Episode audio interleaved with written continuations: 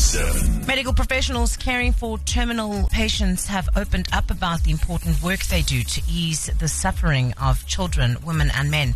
Yesterday was World Cancer Day, and we're casting the floodlight on the selfless palliative care workers who comfort both patients and their families in their final hours. HOT1027's Tara Penny has more.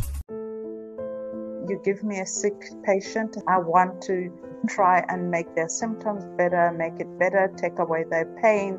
Sister Tandi Sililo is a palliative care specialist at Halderberg Hospice. There's not a lot she hasn't seen in her 20 years caring for patients at the end of their lives. When I started, I was in a pediatric facility dealing with terminal babies, terminal children, and that wasn't easy. And you have to be the person who is holding the hands of the parents as their child passes away. Tandi says patients need to be at the center of the palliative care journey, and they need to feel respected and comforted, especially in their final moments.